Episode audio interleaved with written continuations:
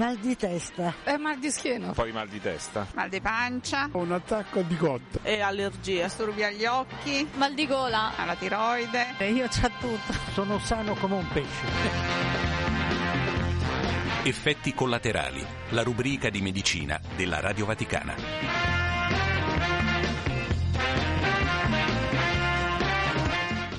Benvenuti da Eliana Storri al settimanale di medicina effetti collaterali realizzato in collaborazione con i medici del Policlinico Gemelli e del Bambino Gesù.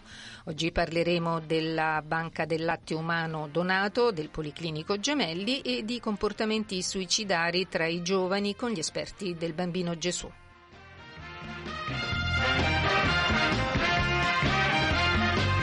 Parliamo di donazione del latte materno, un grande gesto di solidarietà a favore di tanti neonati che ne hanno bisogno. Oggi anche il Policlinico Gemelli ha una Blood, una banca del latte umano donato e ne parliamo con il professor Giovanni Vento, direttore di neonatologia e terapia intensiva neonatale della Fondazione Policlinico Universitaria Agostino Gemelli, associato di pediatria generale specialistica alla Cattolica Campus di Roma e responsabile di questo nuovo servizio. Professore, benvenuto. Salve a tutti. Il latte materno, per quanto esistano degli alimenti sostitutivi, ha proprietà uniche per i neonati, in particolare per quali neonati? In particolare per i neonati prematuri che nascono al di sotto delle 32 settimane di età gestazionale e o con peso inferiore al chilo e mezzo. Esistono delle linee guida internazionali che raccomandano in assenza di latte materno della propria madre l'utilizzo del latte materno di banca e quindi a queste linee guida tutte le terapie intensive neonatale devono fare riferimento, che è poi quello che sta succedendo a livello italiano, europeo e mondiale. E questo perché eh, il latte materno ha delle caratteristiche uniche che lo rendono l'alimento più sicuro per il neonato prematuro, quindi il neonato più, più fragile. Quali requisiti deve avere la donna che dona il proprio latte? Beh, la donna che dona il proprio latte deve avere uno stile di vita sano deve eseguire, deve avere una sicurezza da un punto di vista anche microbiologico, ma da questo punto di vista noi non facciamo esami in più perché le donne che possono donare il latte sono le stesse donne che vengono a partorire qui al Policlinico Gemelli e quindi eh, hanno già fatto parecchie analisi. Hanno già fatto esattamente per, per, la gravidanza tutta una serie di esami infettivologici che eh, consentono di poter identificare quella mamma come potenziale donatrice. Noi somministreremo un questionario e cercheremo di sensibilizzare le donne anche prima del parto, nei corsi preparto, proprio perché è una informazione questa molto importante che deve essere diffusa il più possibile e di cui non tutte le mamme sono a conoscenza. Professore, ma le donne che si trovano in ospedale da voi per sì, partorire, sì. come vengono a conoscenza di questa possibilità? Noi abbiamo del personale dedicato proprio per questo progetto e non solo parlando con tutte le mamme giornalmente che rimangono in puerperio, ma con la somministrazione di una, di una brochure che abbiamo fatto proprio per dare le informazioni indispensabili eh, per consentire alla mamma di fare eventuali domande e per intanto sapere che esiste questa possibilità. È ovvio che il latte materno donato deve essere appunto donato da quelle mamme che avranno una quantità di latte superiore a quella necessaria per alimentare il proprio figlio o la propria figlia. Quindi noi non chiediamo di dare un qualcosa al posto di, ma diamo la possibilità a quelle mamme, e ce ne sono circa un 10%, almeno stando a quelle che sono le, le informazioni disponibili in letteratura, delle mamme che partoriscono a termine di gravidanza hanno una quantità di latte in eccesso, quindi una quantità di latte consentirà di nutrire il proprio figlio e anche di nutrire temporaneamente i neonati più piccoli, più fragili. Invece di buttarlo questo latte? Invece di buttarlo, perché di fatto questo è. È ovvio che noi in terapia intensiva neonatale sensibilizziamo le mamme a dare il proprio latte perché? Perché il latte materno fresco, cioè non pastorizzato, è il latte che in assoluto mantiene le qualità antinfettive, le qualità organolettiche più sicure. È ovvio che nella fase iniziale una mamma che partorisce un neonato a 24-23 settimane, uno scricciolo d'uomo che pesa a volte anche meno di 500 grammi, non ha la quantità di latte sufficiente per darla al proprio bambino perché deve ancora avere la montata lappia ed è proprio in quella fase iniziale in cui questi nostri neonati che vengono alimentati fin dall'inizio anche con piccole quantità di sangue, pochi millilitri, hanno bisogno di questo latte materno di banca. Sono proprio le mamme dei nostri neonati a cui noi chiediamo il consenso di poter somministrare latte di altre mamme che accolgono molto positivamente questa iniziativa, tant'è vero che si è visto sia a livelli di studi della letteratura ma anche nella nostra esperienza da quando noi abbiamo cominciato a utilizzare il latte materno di banca, la percentuale di mamme, di donne che hanno avuto un proprio figlio ricoverato in terapia intensiva neonatale e che alla fine della veggenza vanno a casa, la percentuale di mamme che riescono ad avere un allattamento esclusivo al seno è aumentato dal 12 al 33%, il che vuol dire che una mamma su tre che ha avuto un bambino ricoverato in terapia intensiva neonatale anche spesso per due o tre mesi alla fine riesce ad avere una quantità di latte sufficiente per alimentare il proprio bambino. E questo è un dato molto importante che ci riempie di gioia, soprattutto perché aiuta a mantenere sempre più stretto il contatto tra mamma, anche papà e il proprio figlio, anche se questi neonati ricoverati in terapia intensiva neonatale hanno un percorso spesso molto complicato. Professore, le degenti eh, partorienti finché si trovano nel vostro ospedale ovviamente possono sì. donare questo latte, ma una volta tornate a casa, oppure sì. donne che non hanno partorito da voi ma sì. che vogliono donare il latte, come viene organizzato il prelievo a domicilio?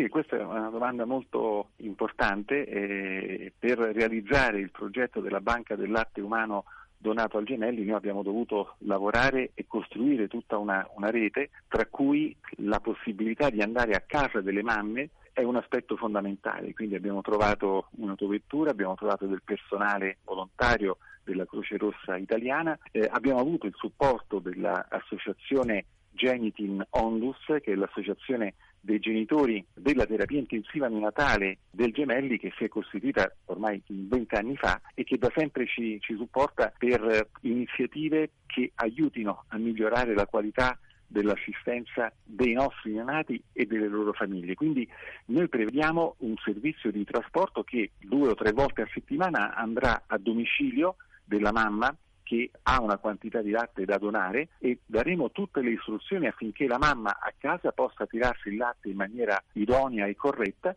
lo conserverà nel freezer con i contenitori che noi daremo e quindi è tutta un, una rete che prevede, una volta che il latte verrà consegnato, l'arrivo nella nostra banca del latte dove verrà mantenendo sempre la catena del freddo rifrigerato e poi, prima della somministrazione, sottoposto a pastorizzazione e analisi microbiologica. Quindi questo del trasporto è un dato molto importante perché, eh, come diceva lei, eh, in realtà la mamma rimane in ospedale solo per due, massimo tre giorni, che a volte è un tempo insufficiente affinché avvenga la montata lattea e quindi è un tempo insufficiente per capire o per, perché la donna si renda conto di avere effettivamente del latte in più. In per questo è un, è un, qualcosa che inizia in ospedale ma che necessariamente continuerà a casa ed è soprattutto a casa che le donne potranno capire se hanno quantità di latte in più e, e, ovviamente ci contatteranno, abbiamo un numero telefonico, un'email dedicato con personale che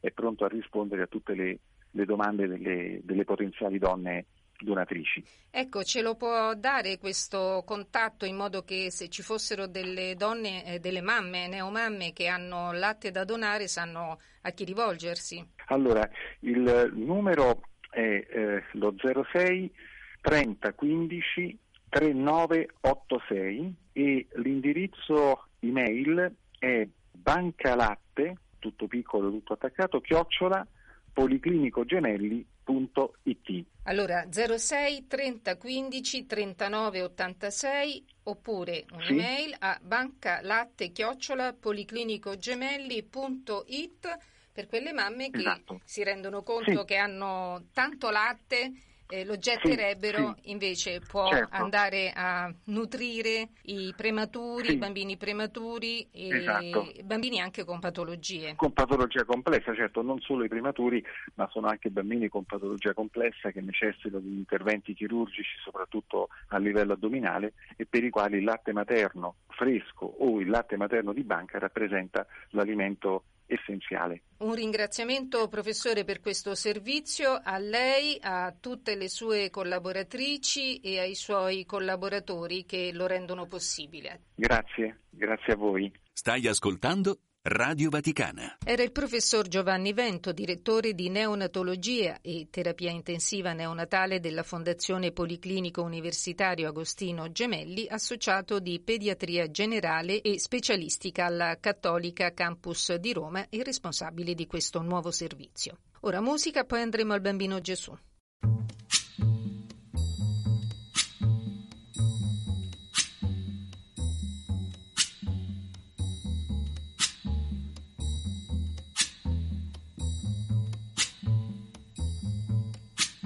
When the night has come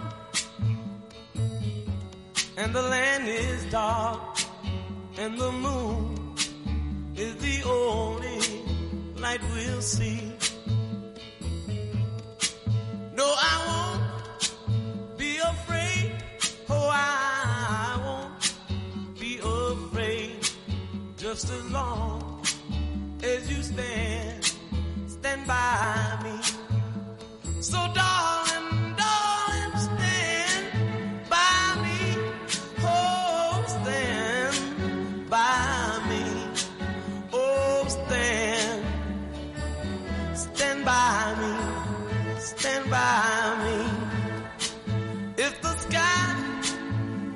Look upon should tumble and fall, or the mountain should crumble to the sea. I won't cry, I won't cry, no, I won't shed a tear just as long as you stand, stand by me. And darling,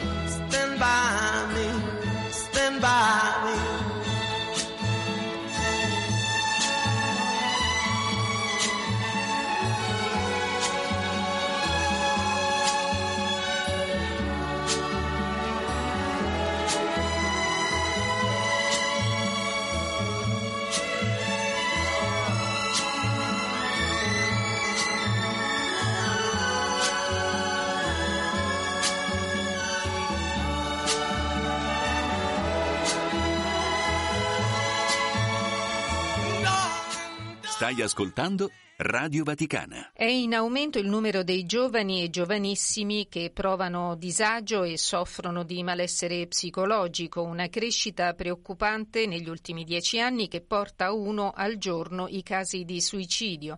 Dati allarmanti arrivano anche dal numero di comportamenti di ideazione del suicidio ed episodi di autolesionismo, anche in età giovanissima.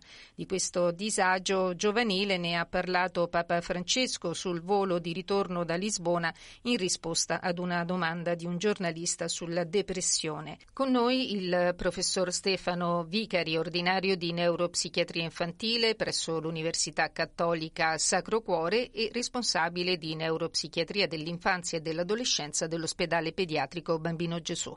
Professore, benvenuto. Bentrovate, un saluto agli ascoltatori. Professore, questo ovviamente è un tema molto vasto per illustrarne tanti aspetti in pochi minuti, lì dove anche un compito a scuola andato male può provocare uno stato di prostrazione tale da portare ad atti così gravi. Perché perfino un compito con un brutto voto può provocare reazioni così esagerate? Cosa c'è alla base di questi comportamenti?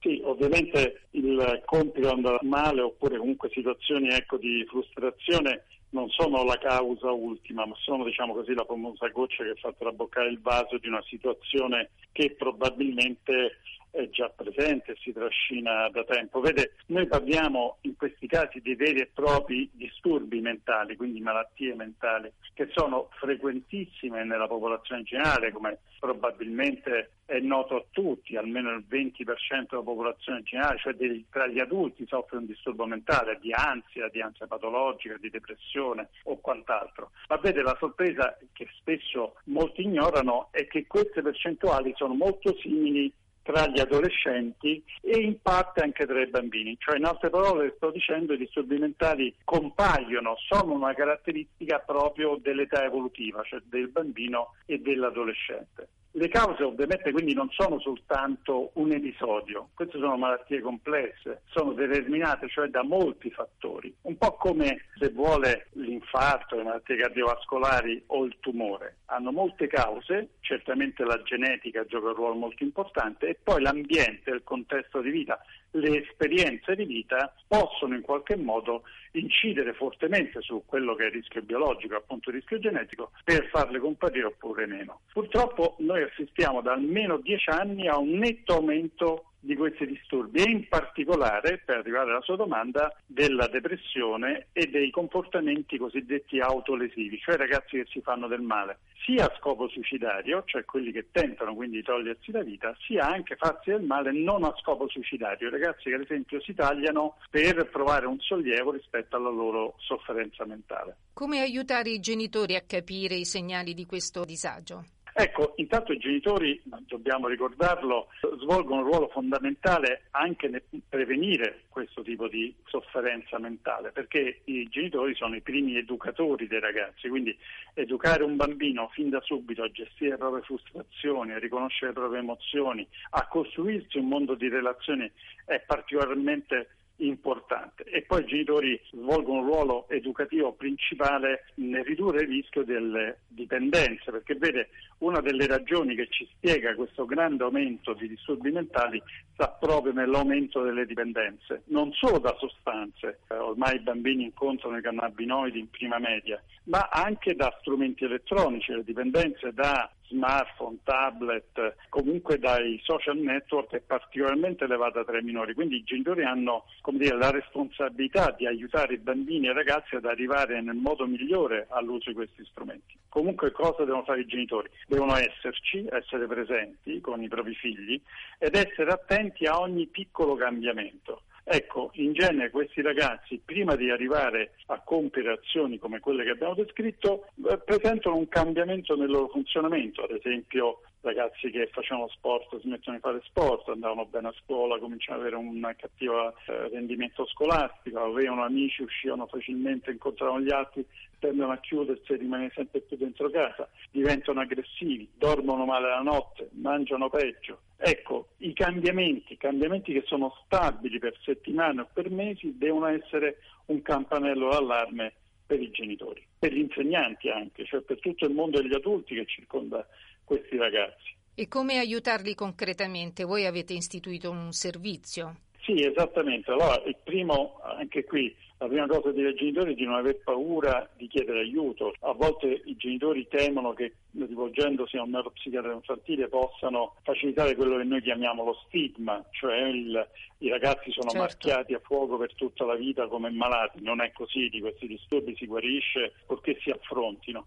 Ecco, chiedere aiuto. Come chiedere aiuto? Ovviamente ci sono i servizi di neuropsichiatria infantile sul territorio, cioè le ASL, ma noi abbiamo anche questo servizio in più in cui risponde sempre uno psicologo, è un servizio telefonico 06 6859 2265 a cui a qualsiasi ora del giorno e della notte, in ogni giorno della settimana, quindi sette giorni a settimana, c'è sempre qualcuno che risponde e può accogliere intanto la richiesta e programmare poi gli interventi necessari.